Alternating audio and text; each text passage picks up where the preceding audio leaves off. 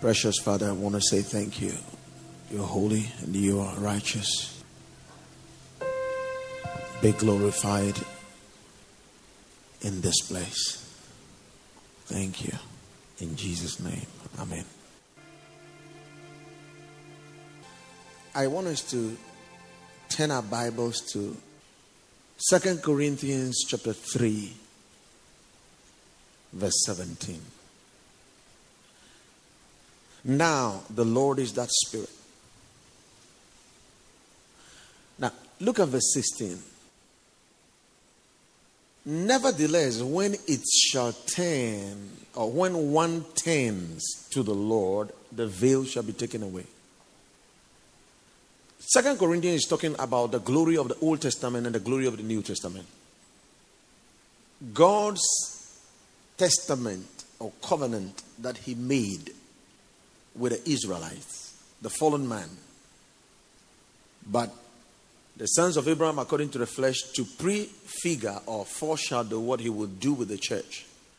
But because it was his program with a fallen man who had the nature of the devil, how far can God go with the devil? So it was just a covenant to service sin and the devil.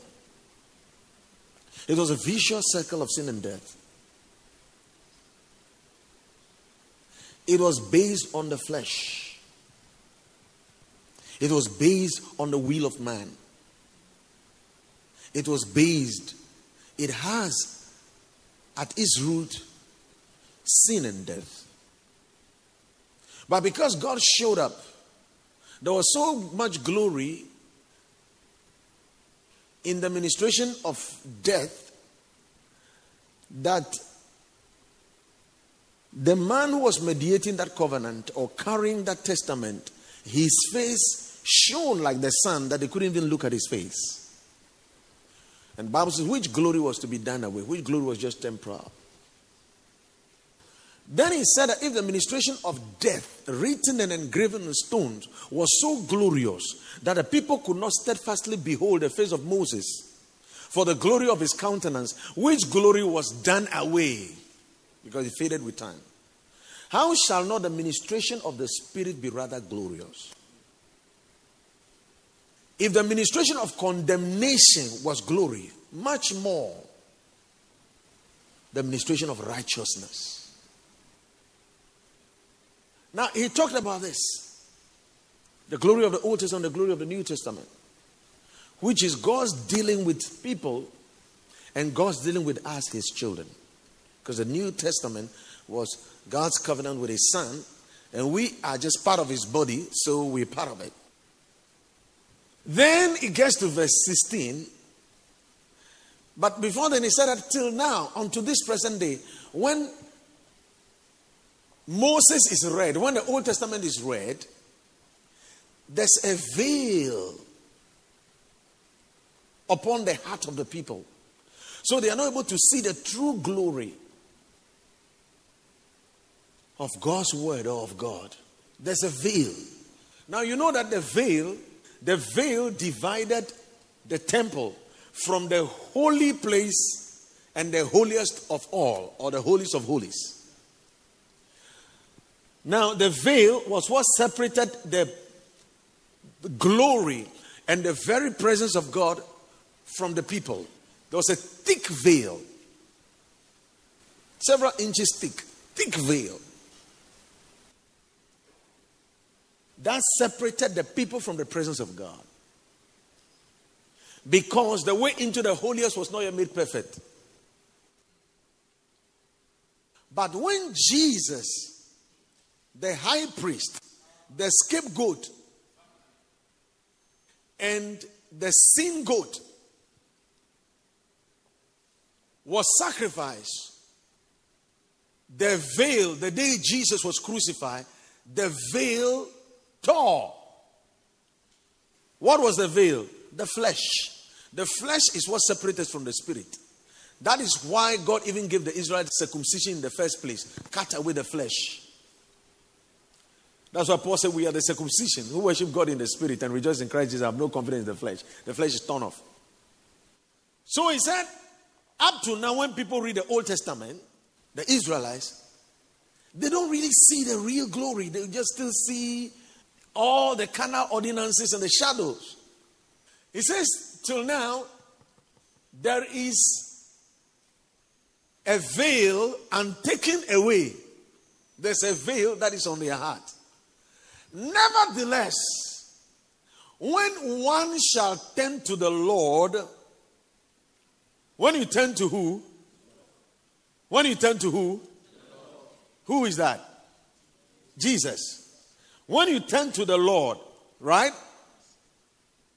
What happens? The veil is taken away. When you turn to the Lord, the veil is what? Taken away, right? When you get born again, you're crucified with Christ. The flesh is crucified and buried, right? So the flesh is taken.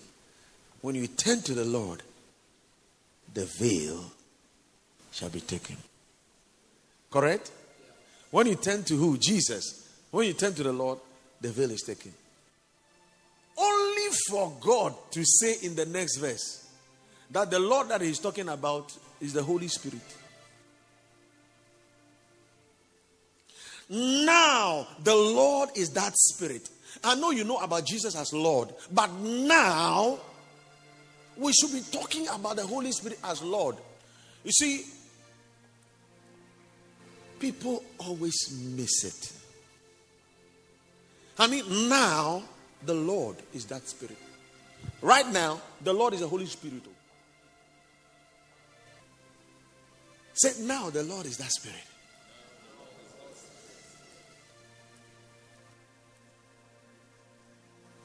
Why? Because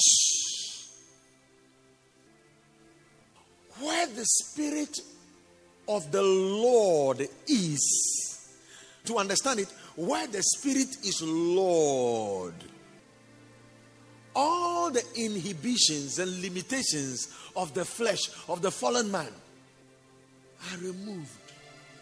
What's the meaning of that? Where the Spirit of the Lord is, there's liberty. What's the meaning of that? You come to church, uh, typically Assemblies of God Church, and then you finish Sunday school and go into the main service, and they say, You finish Sunday school summary, what you learn, and then we are coming to the main service after Sunday school, and then let's say we are together again. They say, Shake everybody, because where the Spirit of the Lord is, there's liberty. Be free, be free, and be moving about. That's not what he's saying. Where the Spirit of the Lord is, there's liberty. To understand it, you have to go to Galatians chapter 5, verse 18. In fact, you can read verse 16 and verse 18.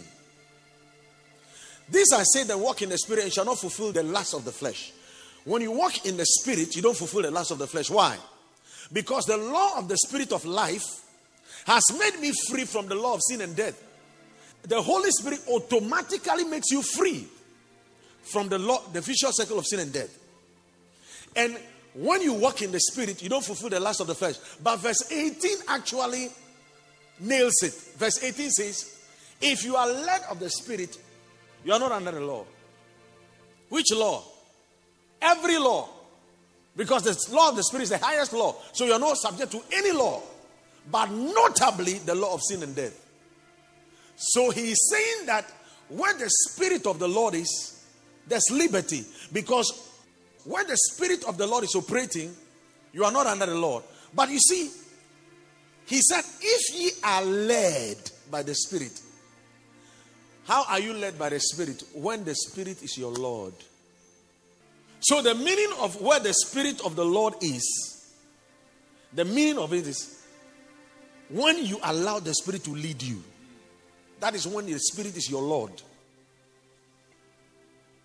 Now, they call the Holy Spirit here the Lord, and they call him the Spirit of the Lord, the Spirit of Lordship, Ruach Adonai. You need to understand that the Holy Spirit has different names. depending on the specific purpose of God. Here, he is called the spirit of lordship. He said he's the Lord. Look, God is saying that if you have to call anybody Lord, it should be the Holy Spirit. Because he must be in charge. Lord means mastery. So, where the Spirit of the Lord is, when the Holy Spirit is in charge, there's liberty. All the laws are removed. The laws of health. So, somebody surprised why you don't have the diabetes. You can't have it. Meanwhile, mosquitoes bite me, they die. No, it's true. Mosquito can never give me malaria. It's just impossible. But that same malaria can kill. I think it used to be the number one killer in Ghana. I don't know if it still is. Or accident. Which is number one now? We will clear all in the name of Jesus. So, how do you explain that? Malaria parasites can kill, and the doctor can explain that. But the same mosquito now bites you Right? It bites you, and you are operating by a higher law. Now, the Lord is that spirit. See, the Holy Spirit must be Lord everywhere, every time. Let me just say this, whisper this. Let me whisper this. God wants me, God wants us to talk about the Holy Spirit and teach about the Holy Spirit and talk about the Holy Spirit well because that is actually the missing link. That's the problem now. That's why he said here now the Lord is that Spirit. I will never forget that day the Lord said to me, Introduce Vice President Aliu Mahama to the Holy Ghost. I said, Lord, that man is a Muslim.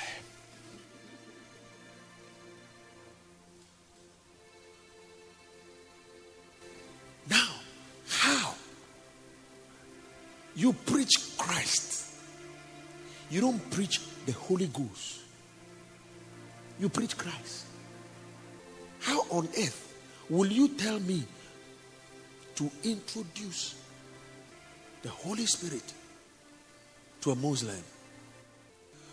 Only for me to hear later that the man reads the Bible always. What he needed was the Holy Ghost to open his eyes,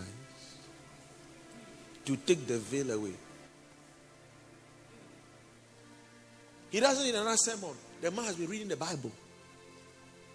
But he said, when you turn to the Lord, the veil is, remo- is removed. And he said, the Lord is that spirit. And I said, now the Lord is that spirit. God wants the Holy Spirit to be the Lord everywhere. Let me say something to you. You see, you are a Christian, but the Holy Spirit is not Lord at your workplace. That's the problem. He's not Lord in your marriage. That's the problem. He is not Lord in your finance. That's the problem. But where he is Lord, Master, there's liberty.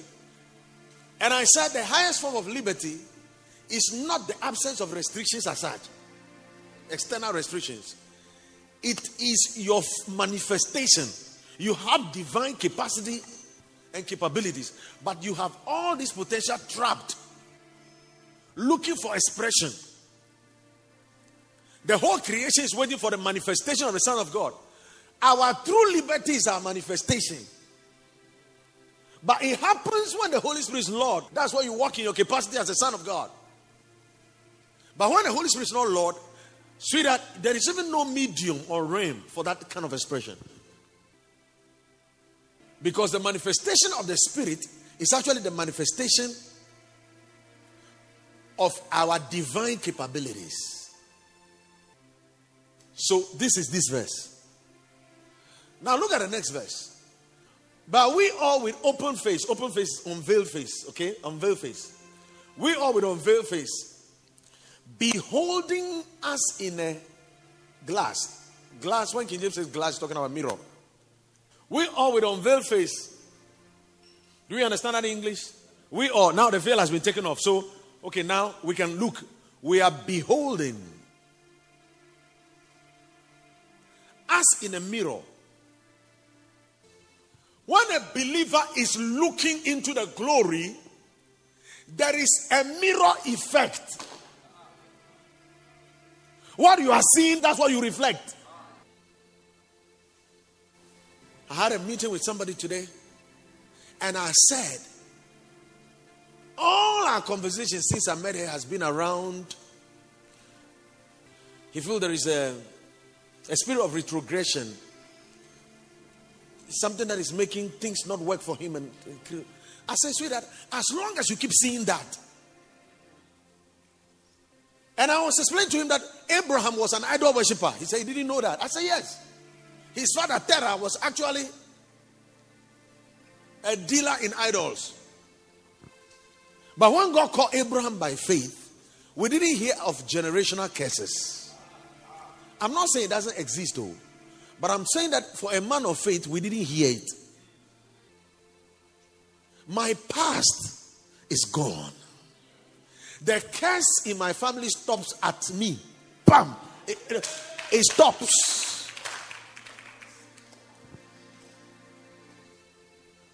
We all with unveiled face, beholding us in the mirror the glory of the Lord, are being transformed into that same image from glory to glory,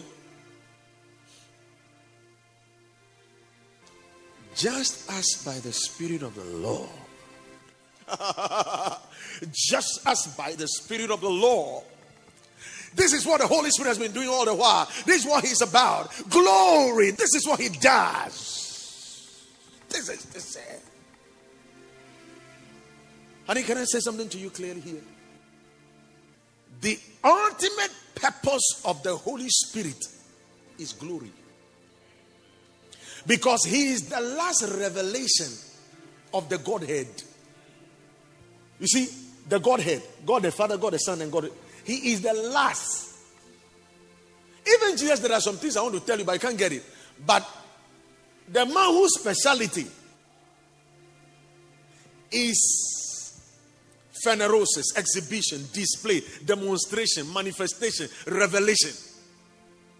When he comes,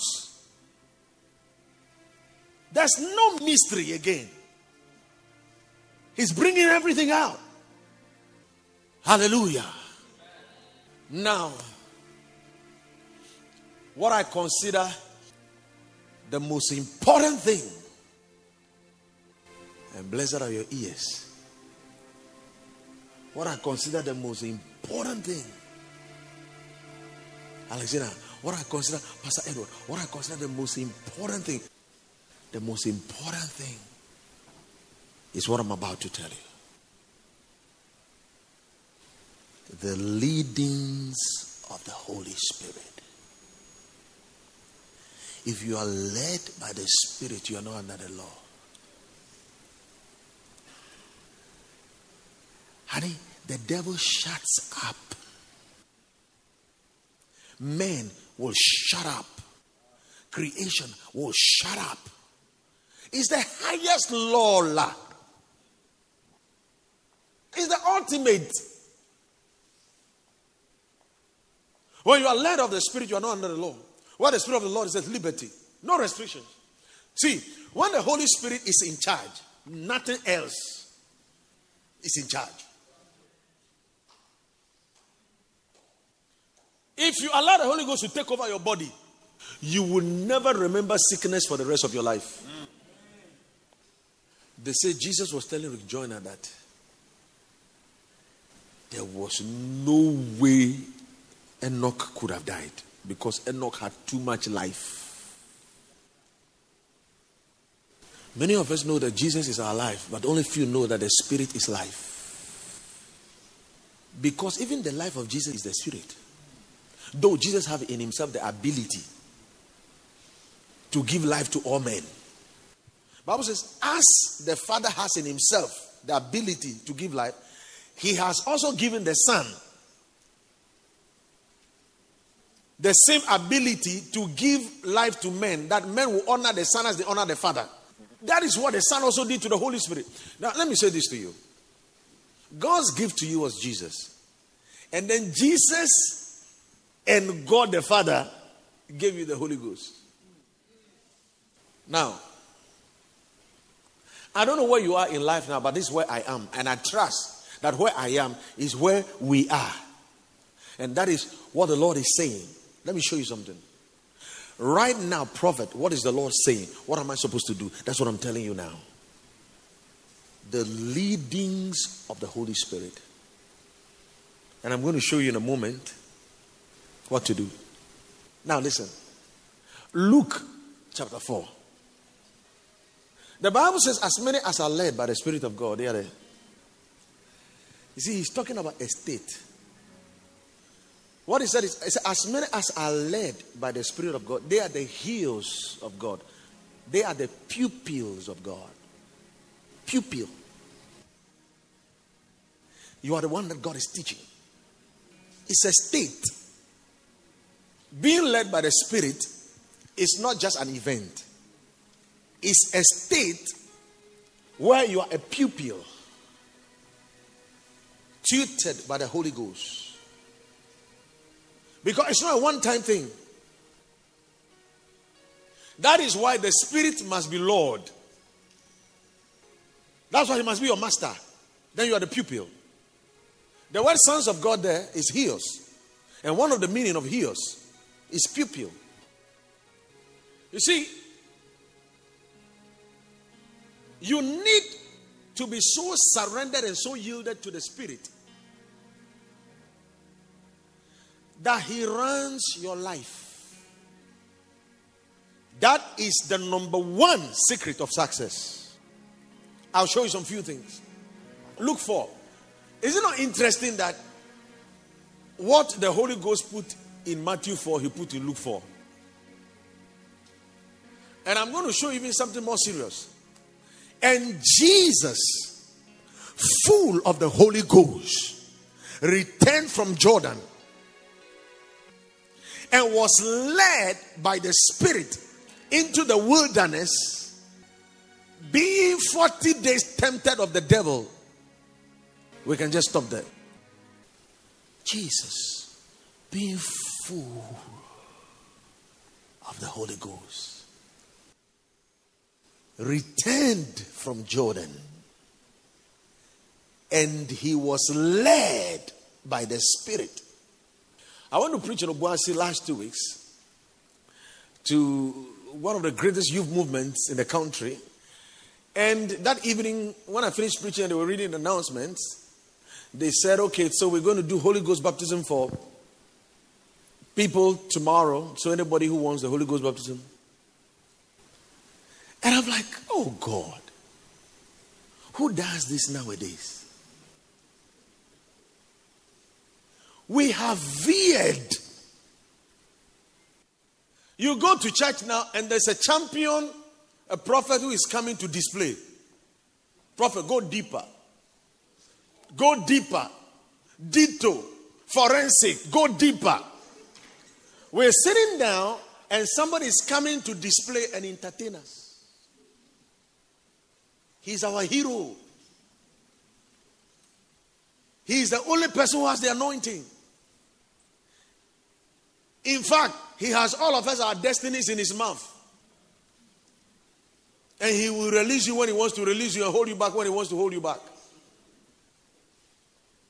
Confusing you with all mysteries when we don't need them. In the New Testament, what is called mystery is a previous hidden truth. Strange things that doesn't have any New Testament substance. Meanwhile, in the New Testament, when somebody gets born again, you read about the baptism of the Holy Ghost because it is an essential. It's as important as the new birth itself. The New Testament whole pattern and blueprint for Christian living is you are born of the Spirit, filled with the Spirit, led by the Spirit, bear the fruit of the Holy Spirit. Ever. Nothing more, nothing less. Now we've made it whole thing one year. Right now, when you're even a Christian you can't see the head and tail. There's even no structure. You need to just day inside like that, day inside that, day inside like that, uh, with day inside. Jesus was full of the Holy Ghost. Be filled with the Holy Spirit. And he was led. In fact, two benefits. I always say two main reasons for infilling. Number one, when you are filled with the Holy Ghost, all your faculties, your supernatural faculties, all your engines, eight engines are firing. You have the Holy Ghost, but when you're not filled with the Holy Ghost, faith is not full, anointing is not full. So the gifts of the Spirit are there, but they are not manifesting. Your faith level is low, your courage level is low, your confidence level is low, your wisdom level is low, everything is low. But when you get filled with the Holy Spirit, all your eight engines are firing. Your wisdom is at optimum, understanding, light, revelation, knowledge, power. Faith. That's the first reason for the infilling. The second reason, or the second reason for the infilling, is so you'll be driven, literally controlled, moved, moved. Jesus returned from Jordan and was led by the Spirit into the wilderness. Now, for what? Kinky party. This thing we are doing, somebody is also there praying. Lead us not into temptation. Deliver us from evil. For thine is the kingdom forever, and the devil will just slap you. He was led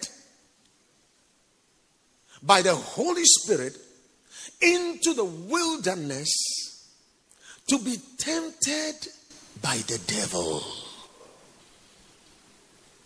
Listen. What kind of man is this? That even his temptation was scheduled by the Holy Ghost.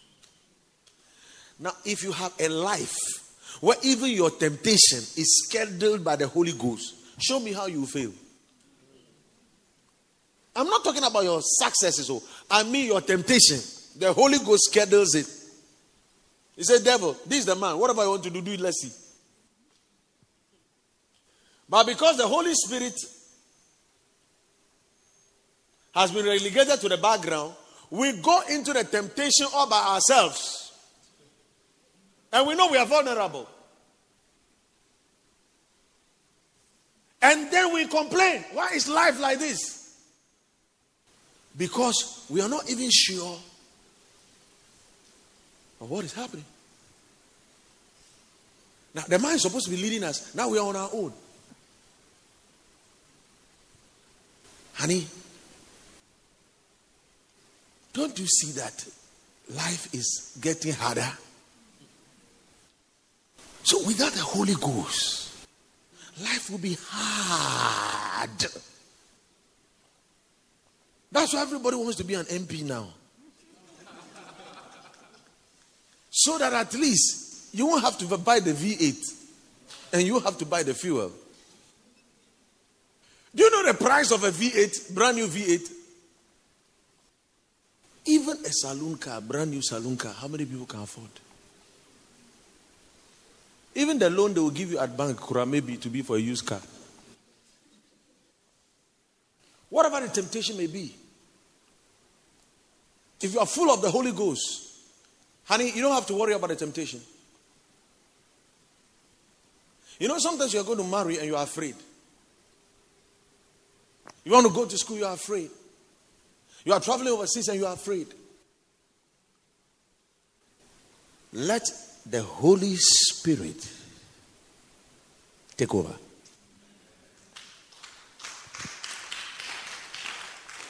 Now, being 40 days tempted of the devil, and in those days he did eat nothing. Why? Because he was fasting, right? And when they were ended, he was what? Ended. He afterward did what? hungered. Gloria, there's hope for us. We know what to do exactly now. Dora, there's hope for us. You see, the race is not to the swift. Don't worry about the speed, worry about whether the Holy Ghost is involved. Because why will the Holy Ghost bring Jesus backward to go and be doing all these temptations and thing? Do you know that this story ended by he returned in the power? He went in field, but he returned with power. Say power. And Jesus returned in the power of the Spirit. And there went out a fame of him through all the region round about. Once is the Holy Ghost that is taking you through that situation, you will come out with power and glory.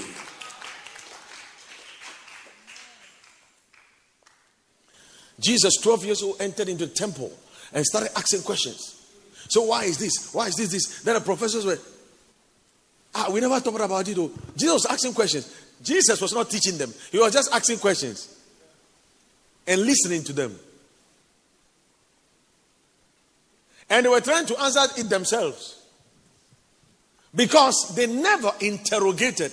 Oh, those things, they never examined them, they never divided them, they never discerned them. And Jesus had so much understanding that Jesus actually was coming back home. And then the parents said, Why did you do this to us? We've been worried. Why do you have to be worried about me? Don't you know I got to be about my father's business? I'm sure he was like, ah, what are these guys saying? The man was fully aware of his life assignment at the age of 12. But restrained, humbled himself, want to submit himself to people he's wiser than.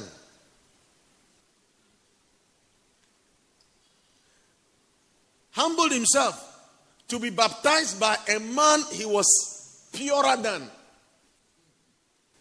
Because the Holy Ghost said, It's not your time. Everybody was going to the temple. His brother said, There's no prophet who wants to be known. No, you are not on. He said, Well, as for you, every time is your time. My time has not yet come. How many of you, with the abilities and the anointings and the grace and the wisdom and the potential Jesus had, would be humble enough and wait for 30 solid years? And the people you are better than. Who in this room here, who can prophesy better than me, more anointed than me, have gifts more than me, will still remain under me? John the Baptist didn't take Jesus as a new union. He learned something in the spirit, the Holy Ghost. He said, John the Baptist said, I can't even baptize you. What? Me? No, I won't do that. He said, No. So it becomes us to fulfill all righteousness. Once he says it, let's do it. And we found out actually that it was actually because John the Baptist was the last of the priests, his father Zachariah, the high priest. And according to the divine order, he needed to do that, fulfill that order. Now, there is an essential quality called humility, which is the number one quality to be led by the Spirit. Because being led by the Spirit is an art you must learn. It's called obedience. Though he were a son, yet learned his obedience through the thing he suffered. Though he was a son of God, he had to learn obedience. That statement in itself means that he humbled himself. Let this mind be in you, which also was in Christ, who though be in the form of God, and it would have been no robbery if he said he was God, made of himself no reputation, he didn't give himself a name or title. The Bible says that no one takes this honor upon himself except he that is called of God was Aaron. So Jesus Christ glorified not himself to be made an high priest, but he who said to him, Thou art my son, he waited for the same person to say to him that you are a priest forever after the order of Melchizedek. So the Bible says that though he was a son, he learned the things through the things he suffered. He learned obedience through the things he suffered. So, which means he suffered some things, which says the things were rough. You see, it takes humility to stay under the orders of God. Because when things are hard, we all we, we know what to do. Oh. Master, you know what to do to see how far. right? But to stay put 10 years, 20 years, 30 years. Abraham, it was 100 years. I think everybody thought this guy was going crazy. Noah, how many years did Noah take to build the ark? Who does that? Philippians 2 5. Let this mind be in you, which was also in Christ Jesus, who be in the form of God and thought it not robbery to be equal with God. What that English means is if Jesus had said that he was God, it was no robbery because he was actually God. He wasn't usurping authority, he was God. So if Jesus said, I'm God, he hadn't stolen anything from God. Clap. Yet, but he made himself of no reputation. He didn't give himself a name and took upon him the form of a servant. now, this that's a humility, and was made in the likeness of men. Now, there's something I always explain. I don't know, but sometimes I say the same things again and again, and I just hope that one day somebody will hear it. You see what he's talking about here? He took the guise of a servant. That's humility. He took the form of a servant. And was made in the likeness of men. Do you get it? A God becoming a man. It's like we are changing into a goat for a while. Let me explain something here. Let me explain something here. You see, being found in fashion as a man, the word human, humus, humility, they are all from the same root word humus, human, humility. Humanity, the purpose of humanity is humility. God gave us the body of our lowliness. He gave us this body. He took the dust and made man out of it. For a reason. God made you human intentionally, it was not a mistake. He gave us this body of lowliness for a reason. So, humanity is supposed to be humility. That was why, in the condescension of Jesus, in the humility of Jesus, they have to bring all these things. He was a servant, he was made in the likeness of men, and being found in fashion as a man. You know, they talk about it. You know, you have to go and save these people and blah, blah, blah, blah. Okay, how is it going to be? Well, you have to become a man. Blah, blah. They talk about those things. Before Jesus opened his eye, he was already a man. you are not getting a picture. God of glory. You, are you getting a picture now? God of glory. So the Father and the Son discuss the incarnation. How are we going to do it? Oh, don't worry. We'll do this, you'll be.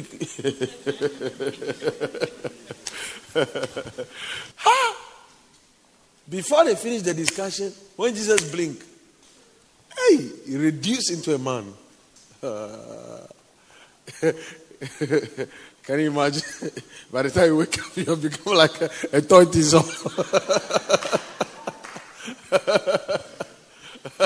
or a lizard.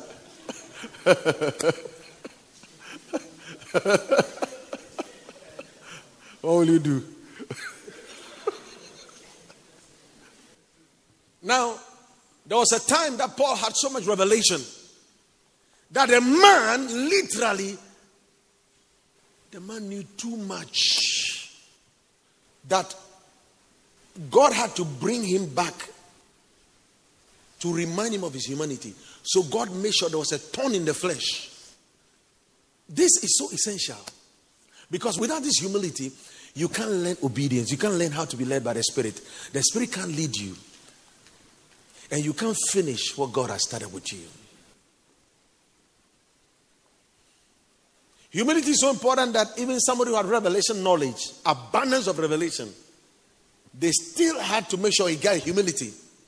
Which means the humility was more important than all the knowledge.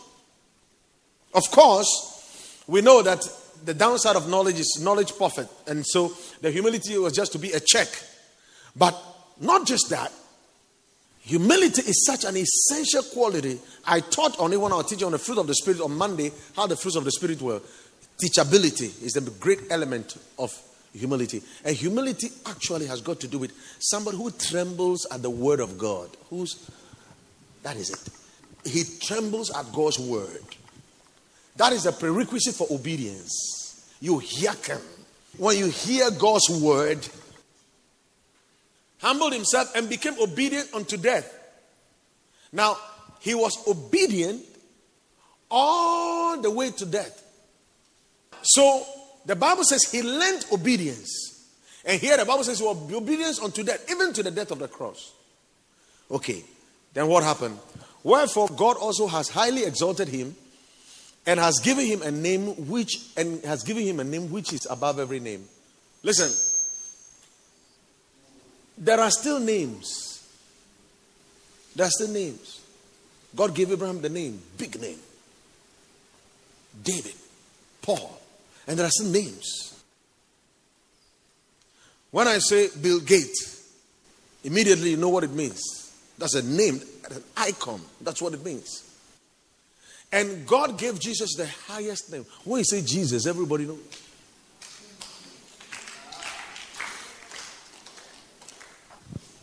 But it was the Holy Spirit who led him to the cross and to the glory.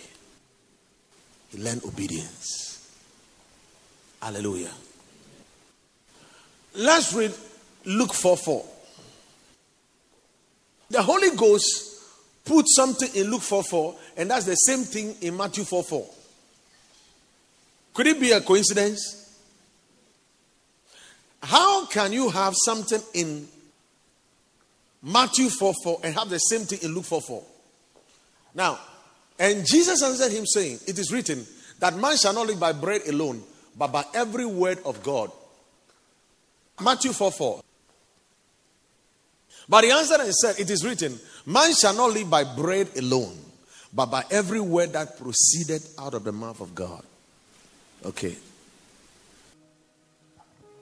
Because this statement was made in the context of food, eating.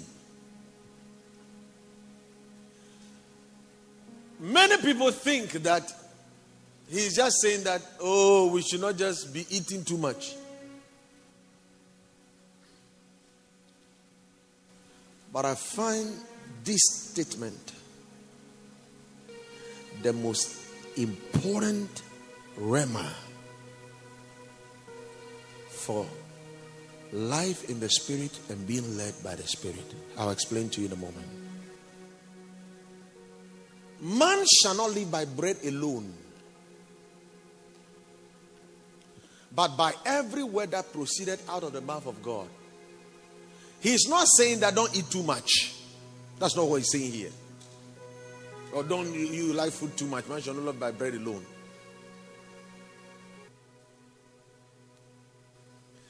He is saying that once this your physical body needs food to be alive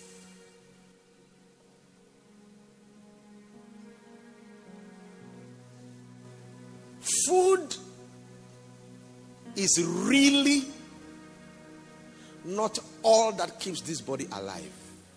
He said it somewhere else. He says, Life is more than food, and the body more than raiment or clothing. Today, medical science agrees that intermittent fasting is more important than any food you can eat. Intermittent fasting is more important than any food you can eat to correct any disease in this body. If you want to detox, you want to flush out things in your system, you are eating more. They say, take this, as a detox. Just fast. But don't miss the point. Now, everybody knows that the body lives on essential fats and essential protein called amino acids. They say there are no essential carbohydrates, so some people have even stopped carbs. They do keto diet because there are no essential carbs. But the point here is this we know that from your eyes to your arteries to your blood to your skin, everything is food. Oh, nutrients, vitamins, everything in this your body. Because you are taken from the ground, and the plants and the animals will eat these minerals from the ground, and then you eat the plants and animals and you get it. Because this is your body, it's coming from there. So, bread, food, is what sustains this body. But Jesus is saying that your life, brother, is not that. But your life must be lived by every word that proceeds out of the mouth of God. In other words, the summary of your life is all the words that God has spoken about you. Your health is not dependent on your dieting, it's dependent on whether you have found the word of health. Your prosperity is not dependent on whether you deal in oil and gas. It's dependent on the words Jesus said, spoke about prosperity to you specifically. The ones that came from his mouth. Now, he didn't say by every word which is written.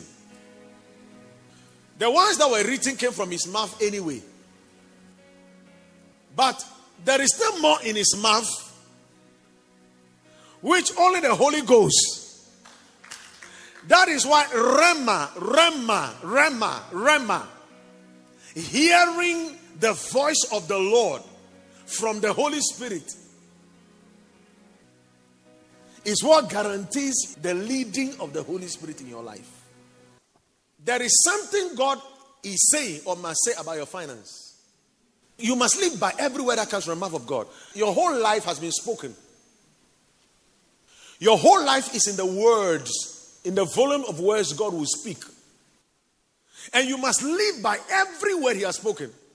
Some of us, we are living by the words He spoke about our ministry but not the words he spoke about our finance. If you don't hear anything from God regarding your finance, you can never do well in finance. You will struggle until you have the word God said about your finance. God must give you a financial plan or he must tell you something. He must tell you something. He must say something about your health. He must say something. Dr. George was telling us how Reverend Adeboye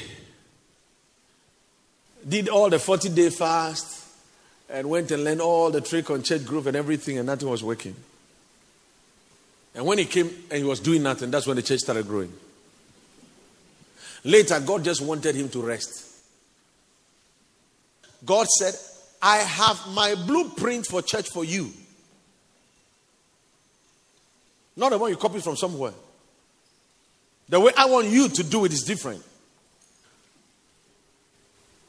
There is just a word Kenneth Hagin said, One word from God can change your life. And then you must live by every word that proceeds, so the Holy Spirit must be speaking to you. Unfortunately, do you know where we go to get a word from God? We go to a prophet. We are looking for the leading of the Holy Spirit and we are going to a prophet. Doesn't work that way. Now, don't misunderstand me. I'm a prophet. I have a special grace and anointing to bless you. But the Bible never said, as many as are led by the prophet. And Jesus was led by the prophet into the wilderness to be tempted by the devil. The devil will whip you and the prophet all together.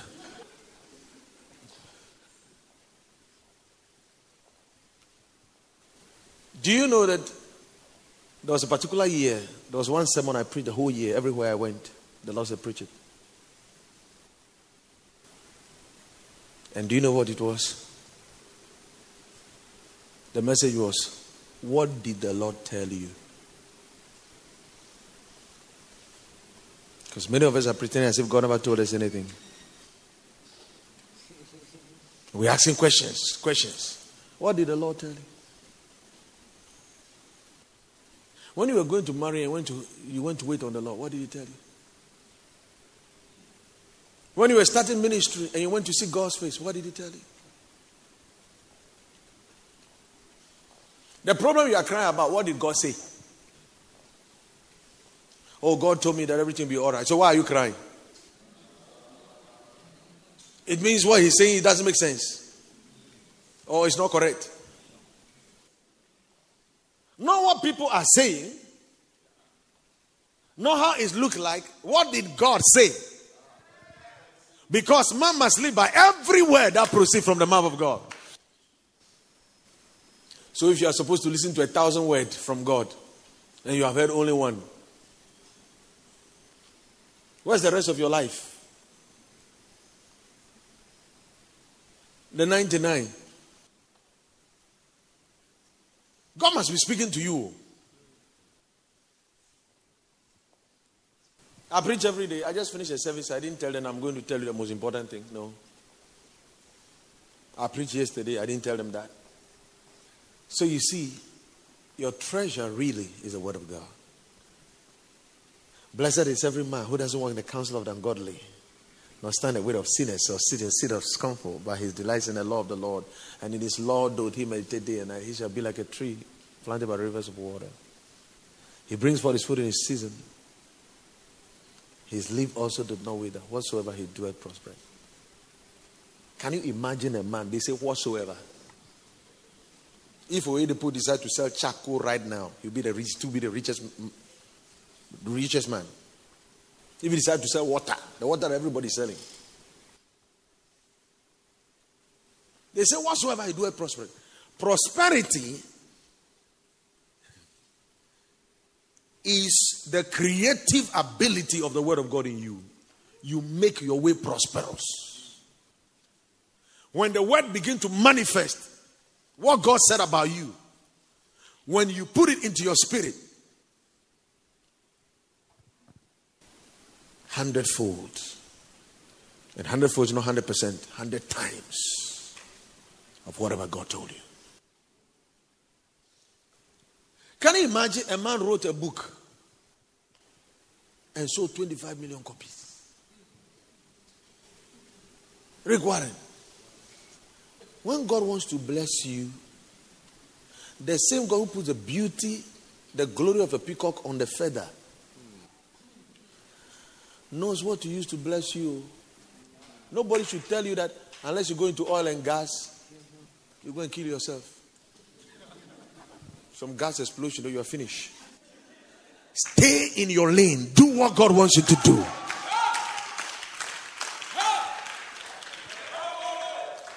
He said, Whatsoever he doeth. Are we honored in this country? The chief baller man is one of the richest men right now in this country. Baller, baller, pa. So it's not an issue of going to do galamsey before you can also get some money. Galamsey, they are trim. In fact, I've decided to join the Say No to Polythene Bag. I've decided to join, and I'm, you all have to join. Then, when you're going to the market, go with your basket or go with something or paper bag. Let's stop the polythene. I've joined. Oh. And one of you should just start producing paper bags. Yeah, one of you should get into it. One family, one, one factory, right? That's what we are doing, water getting here.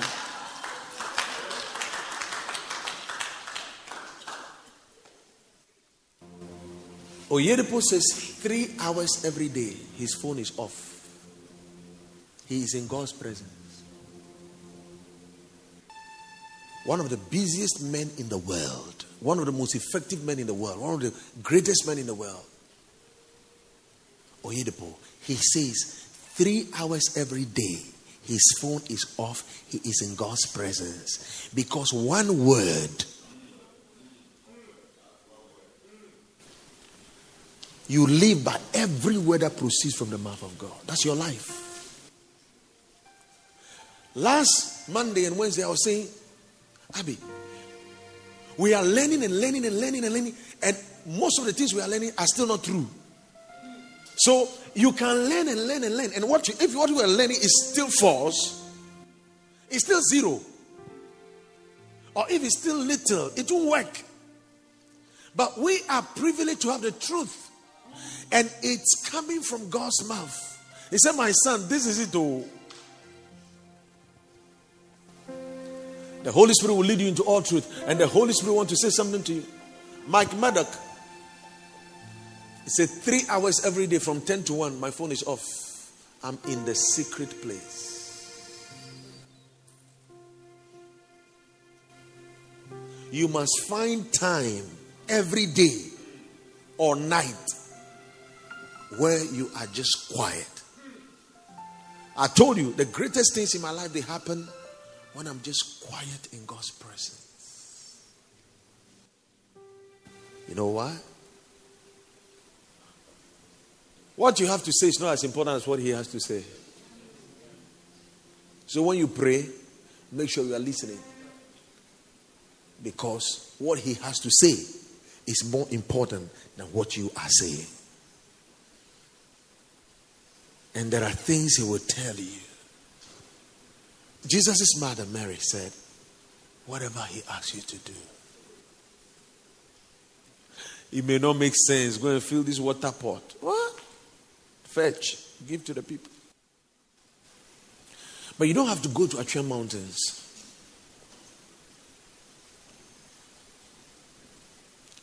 But you need a quiet place where you are alone in God's presence.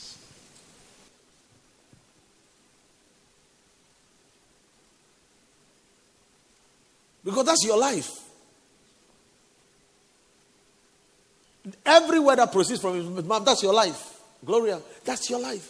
Every other thing else that is happening is not important. It's not about the latest trend. Everybody's doing his masters in so and so. Everybody's doing this. No, it's not. That's not it. It's about every word that is proceeding out of his mouth. The Bible actually says in Mark that to him that hear, more will be given. The parable of the sower is not a financial principle. He's talking about the ability to hear God's word.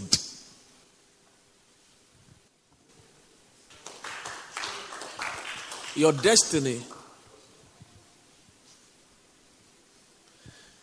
is not dependent on circumstances.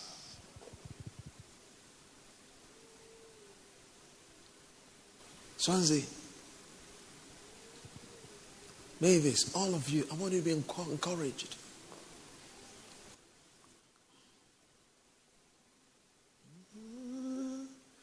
There's a race that I must run. There are victories to be won.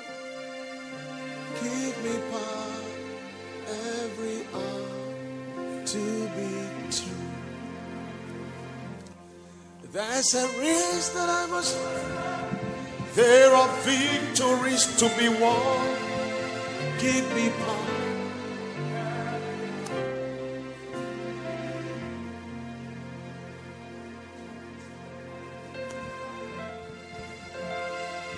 Where do I get the energy from? Where will I get the energy from?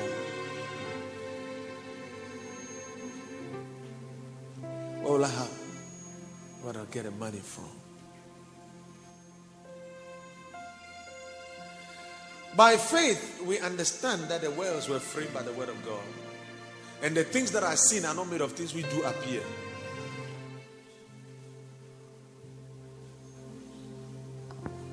Money didn't come out of money.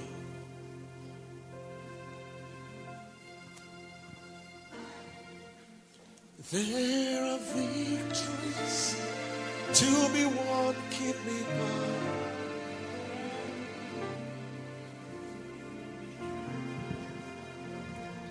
How did Mary know that Jesus was going to perform a miracle when he had never seen his son perform a miracle? How did he know he was going to perform a miracle in a wedding feast? In fact, Mary knew that Jesus was going to perform his first miracle. And he, she knew that Jesus must perform the first miracle in the wedding feast. And he knew the exact day. How did she know? The Holy Ghost told her. The Bible says she always keeps the words in her heart. The Lord had already spoken, the Lord already told him, told him those things. In previous conversations with the Lord, the Lord, God Almighty, the Holy Spirit have spoken to her. Mary, the incarnation happened in her womb. So you can't take such a person for granted. She had the capacity to carry the incarnation. So that it was a spiritual thing manifesting physically. The word became flesh in, in her womb. And such a woman is a Holy Ghost woman. So she knew, she knew, she knew she was so sensitive to God. She knew, she knew that the thing has to happen today. So went to Jesus, Charlie, do the thing now. Jesus said, wait small. Make you chill.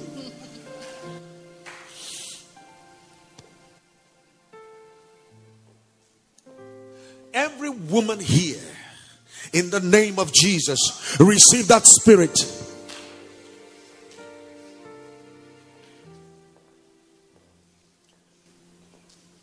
Do you know what the Bible says? The wedding feast, Jesus was invited, but they say Mary was there. Jesus and his disciples were invited, but Mary, she was there. That's what the Bible says. She was there.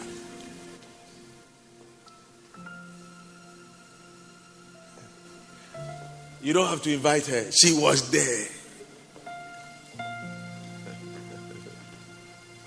Lift up your hands. We're going to invite the Holy Spirit. He must be Lord. He's not a beggar trying to knock at uh, the door of your heart, open your. No, no, no, no, no, no, no, no. He's Lord. And he must be Lord.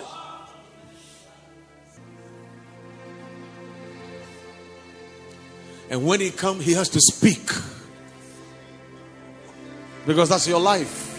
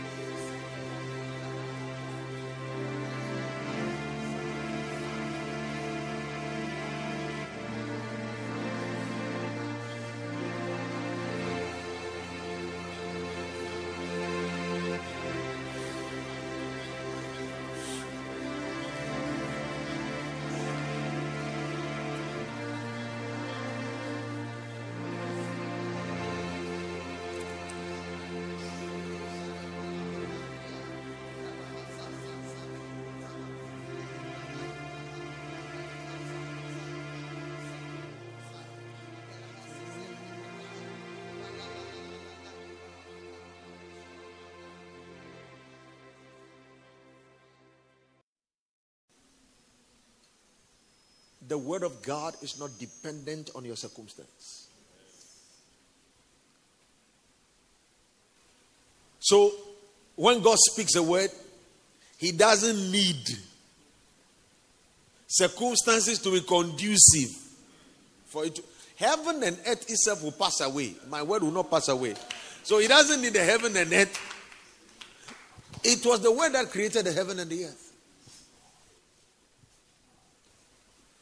So when God speaks a word, the devil can create, usually, he creates a very contradictory situation. They say, You, your seed will be as the stars of heaven. Then they were barren. Then it got worse. Menopause. Then it got worse. The man, the teen, the work self. Finish. But the deadness of Sarah's womb and the deadness of Abraham's body did not nullify the word of God.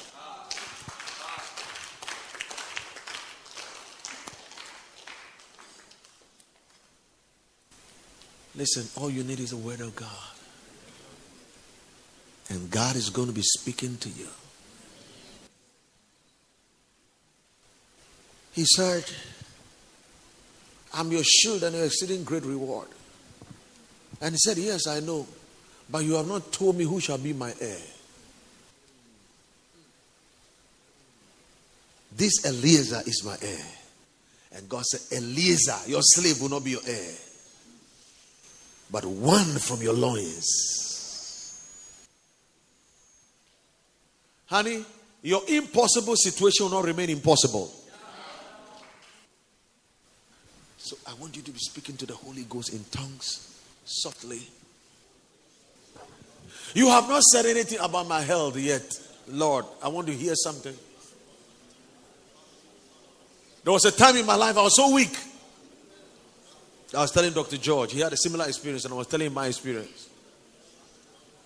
That I couldn't keep my energy level beyond five minutes. It continued. And I said, okay, now I know my ministry is ended. Because I can't even talk for more than five minutes without gasping for breath. So I said, okay, I know what to do. I'll write. I'll go into writing because I can't preach anymore. I couldn't sustain my energy when speaking for more than five minutes. So I decided I was going to deal with this thing in prayer. So I made time with God. And I said, God, we're going to talk about this matter. I prayed, prayed, prayed for several hours. Because I heard Yonggi Cho say that the devil was messing around with his children. And the wife said, Hey, are you going to leave this thing to be like this? And he did. He just went three hours straight on that matter in prayer to kill the devil at once. So I decided to go in God's presence. I went flat like some five hours. I said, God, now let's talk. What are you saying about my situation? The Lord didn't say anything. After one week, the situation persisted. I went again, God, why are you doing this? Tell me something. I was quiet. Then I decided, okay, this matter is serious. We're going to handle it well. I took time, I went to God. I said, we're going to deal with this. And the Lord said to me, I said, Lord, what's happening to me? He was quiet. I said, Lord, tell me something. He said, Manasseh, what do you want me to tell you? That you are very sick and you will die. Is that what you want me to tell you? I said, Oh Lord, no, let's get serious. That's not what I want to hear, but uh, tell me something. You know what's happening to me? Tell me something. He said, What do you want me to tell you? There's nothing to tell you. Only what I told you. So I said, What did you tell me? He said, By his stripes you were healed. This Jesus talking to me. But sweetheart, if you can't get it out of the pages, he'll get it out for you. That word that he spoke settled it. So some of you, God is not going to tell you anything new. But he's going to tell you what he told you already.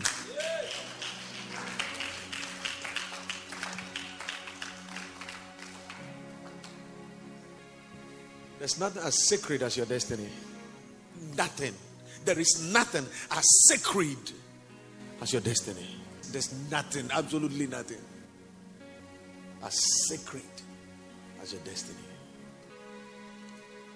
That's the only thing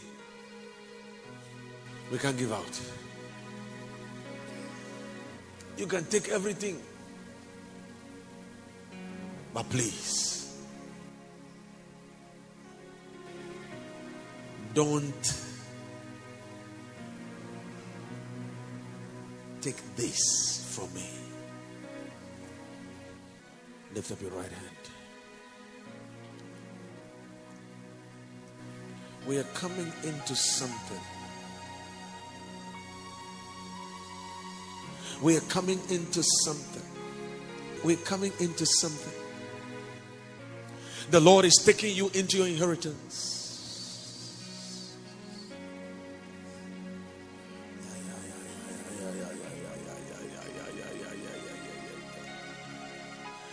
Yeah, yeah, yeah, yeah, yeah, yeah, yeah, yeah, yeah, yeah,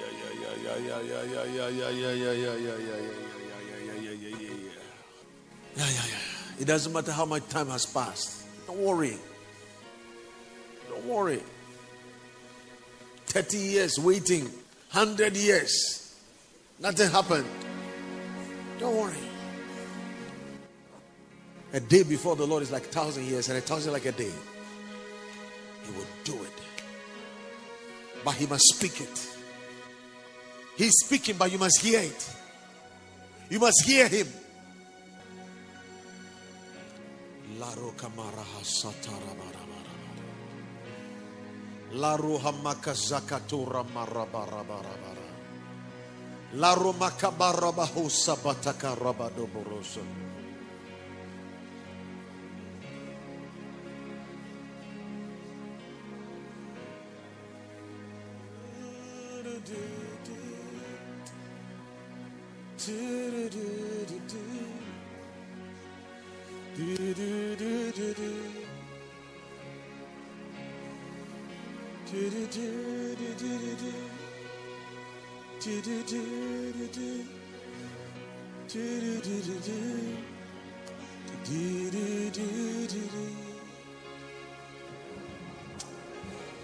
Just speak to the Lord. The Holy Ghost is my help. I'll give you another helper that he may be with you forever. He will lead you into all truth. He's leading me into all truth.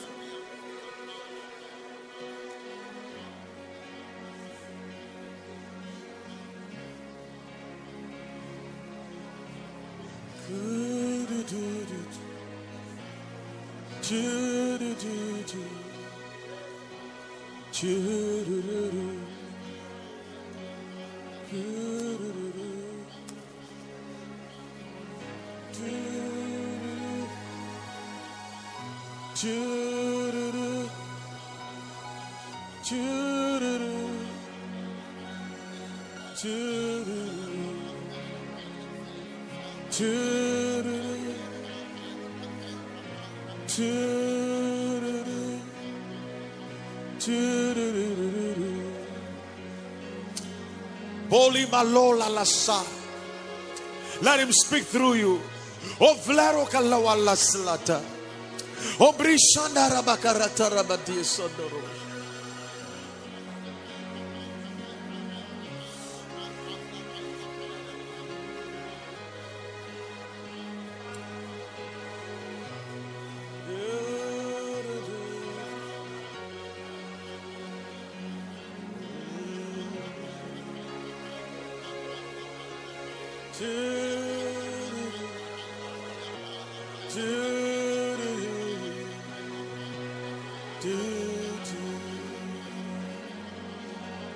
Love the Lord, love the Lord, love the Lord.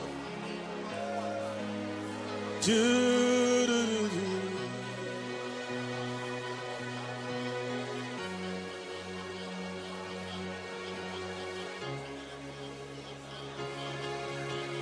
do. do.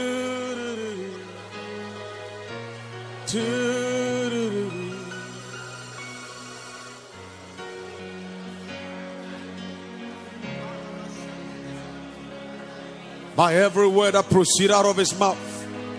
By every word that proceeds out of his mouth. By every word that proceeds out of his mouth. Thank you, Jesus.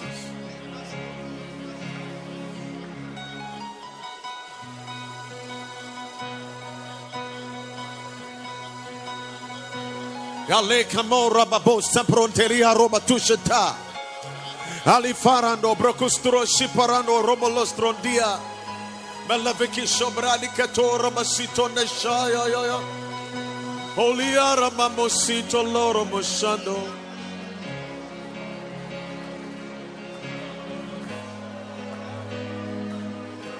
Yorora.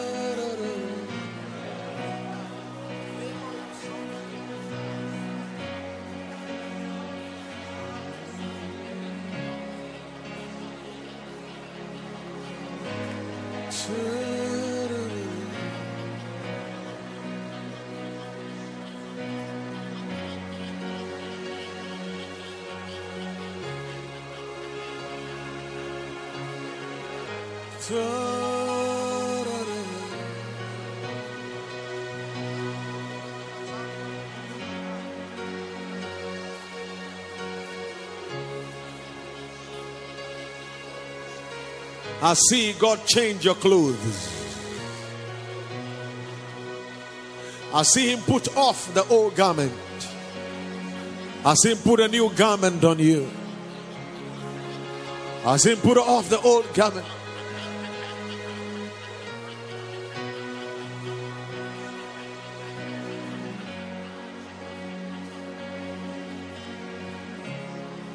The Lord is your Father.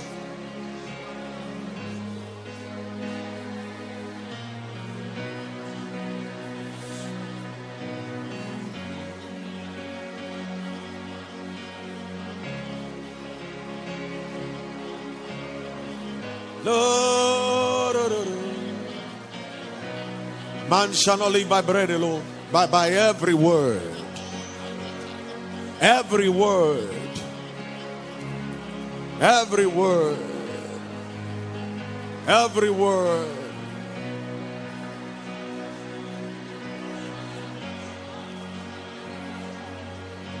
In the name of Jesus. Deuteronomy chapter 8, verse 3. I want to show you something before we go. Let's start from verse 2. And thou shalt remember all the way which the Lord thy God led thee these 40 years in the wilderness, to humble thee and to prove thee to know what was in thine heart, and whether thou wouldest keep his commandment or not. And he humbled thee and suffered thee to hunger, and fed thee with manna which thou knewest not. Neither did thy fathers know, that he might make thee to know that man doth not live by bread alone, but by every word which proceeded out of the mouth of the Lord doth man lives. So this is where Jesus was quoting from. So this is the full verse. Man doesn't man lives by every word that comes from God's mouth. That is what you live by. But he said, I spent 40 years to teach you this.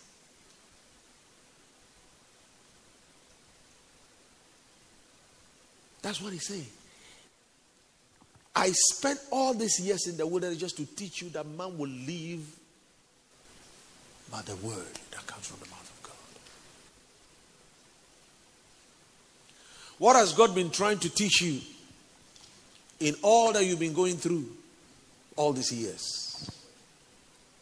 It's just one word. If you get it, he said, let's move on. I humbled thee to know what was in heart. And I fed you with manna which you don't know. And your fathers didn't know what it was. It was actually angels' food. They didn't know what it was. It was angels' food. They didn't know. You just wake up, this thing falls like flakes and it's on the ground and you eat. And it has supernatural, eh, I mean, angels. This is literal. This is what angels eat. God gave it to them. I don't know what food you are eating. I don't know what you what you are calling prosperity. I don't know what you God says you are talking about food. I'll give you something you don't know, your fathers don't, nobody knows. In fact, the meaning of the word manna is what is this? That's the meaning of it. They say manna, manna. Manna means, what is this? They didn't know what it was. Nobody knew what it was. But you eat it and you are not sick. You eat it and you can't die. You eat it, your foot is not swollen. You eat it but the manna actually was just a shadow of the real bread. Not as your fathers ate manna in the wilderness and are dead. This is the bread that came from heaven that men will eat and not die. The manna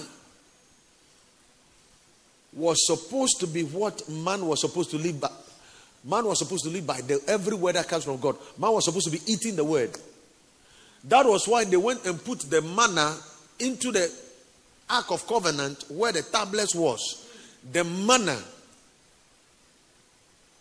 was taken and placed into the Ark of Covenant where the commandments were.